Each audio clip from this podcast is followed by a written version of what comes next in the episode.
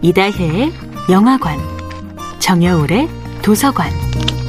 안녕하세요. 영화에 대해 자팍다식한 대화를 나눌 이다혜입니다.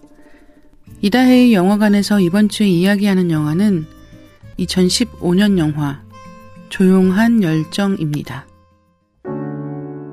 영화 조용한 열정은 미국 시인 에밀리 디킨슨의 삶을 다루고 있습니다. 삶이 시로 태어나는 순간을 충실하게 담아내는 것이 영화 조용한 열정이 목표로 하는 것이라는 생각이 들 정도인데요. 에밀리 디킨슨을 연기한 신시아 닉슨이 시를 낭송하는 순간들은 영상시라고 부를 수 있습니다. 영화 조용한 열정은 남북전쟁 시기의 미국이 배경인데요. 아버지가 혼자 남은 장면에서 이런 시가 등장합니다. 소리내 싸우는 건 아주 용감하다. 하지만 더욱 용감한 건 내면에서 싸우는 슬픔의 기병대. 이겨도 나라가 알아주지 않고 쓰러져도 누가 봐주지 않는다. 죽어가도 애국자라 칭송받지 못하네. 천사처럼 깃털 장식 행렬로 줄지어 발맞춰 나아간다. 눈의 제복을 입고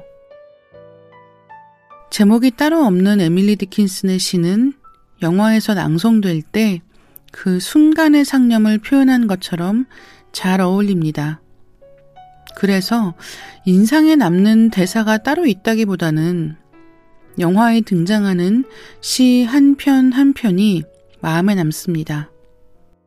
그렇게 영화 속에 등장하는 시를 한 편 더 낭독해 보겠습니다.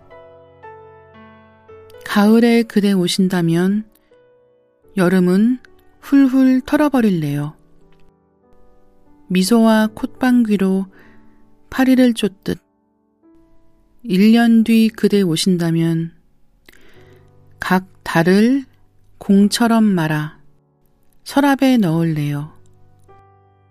때가 올 때까지 만약 더 늦어진다면 손 위에서 셀게요.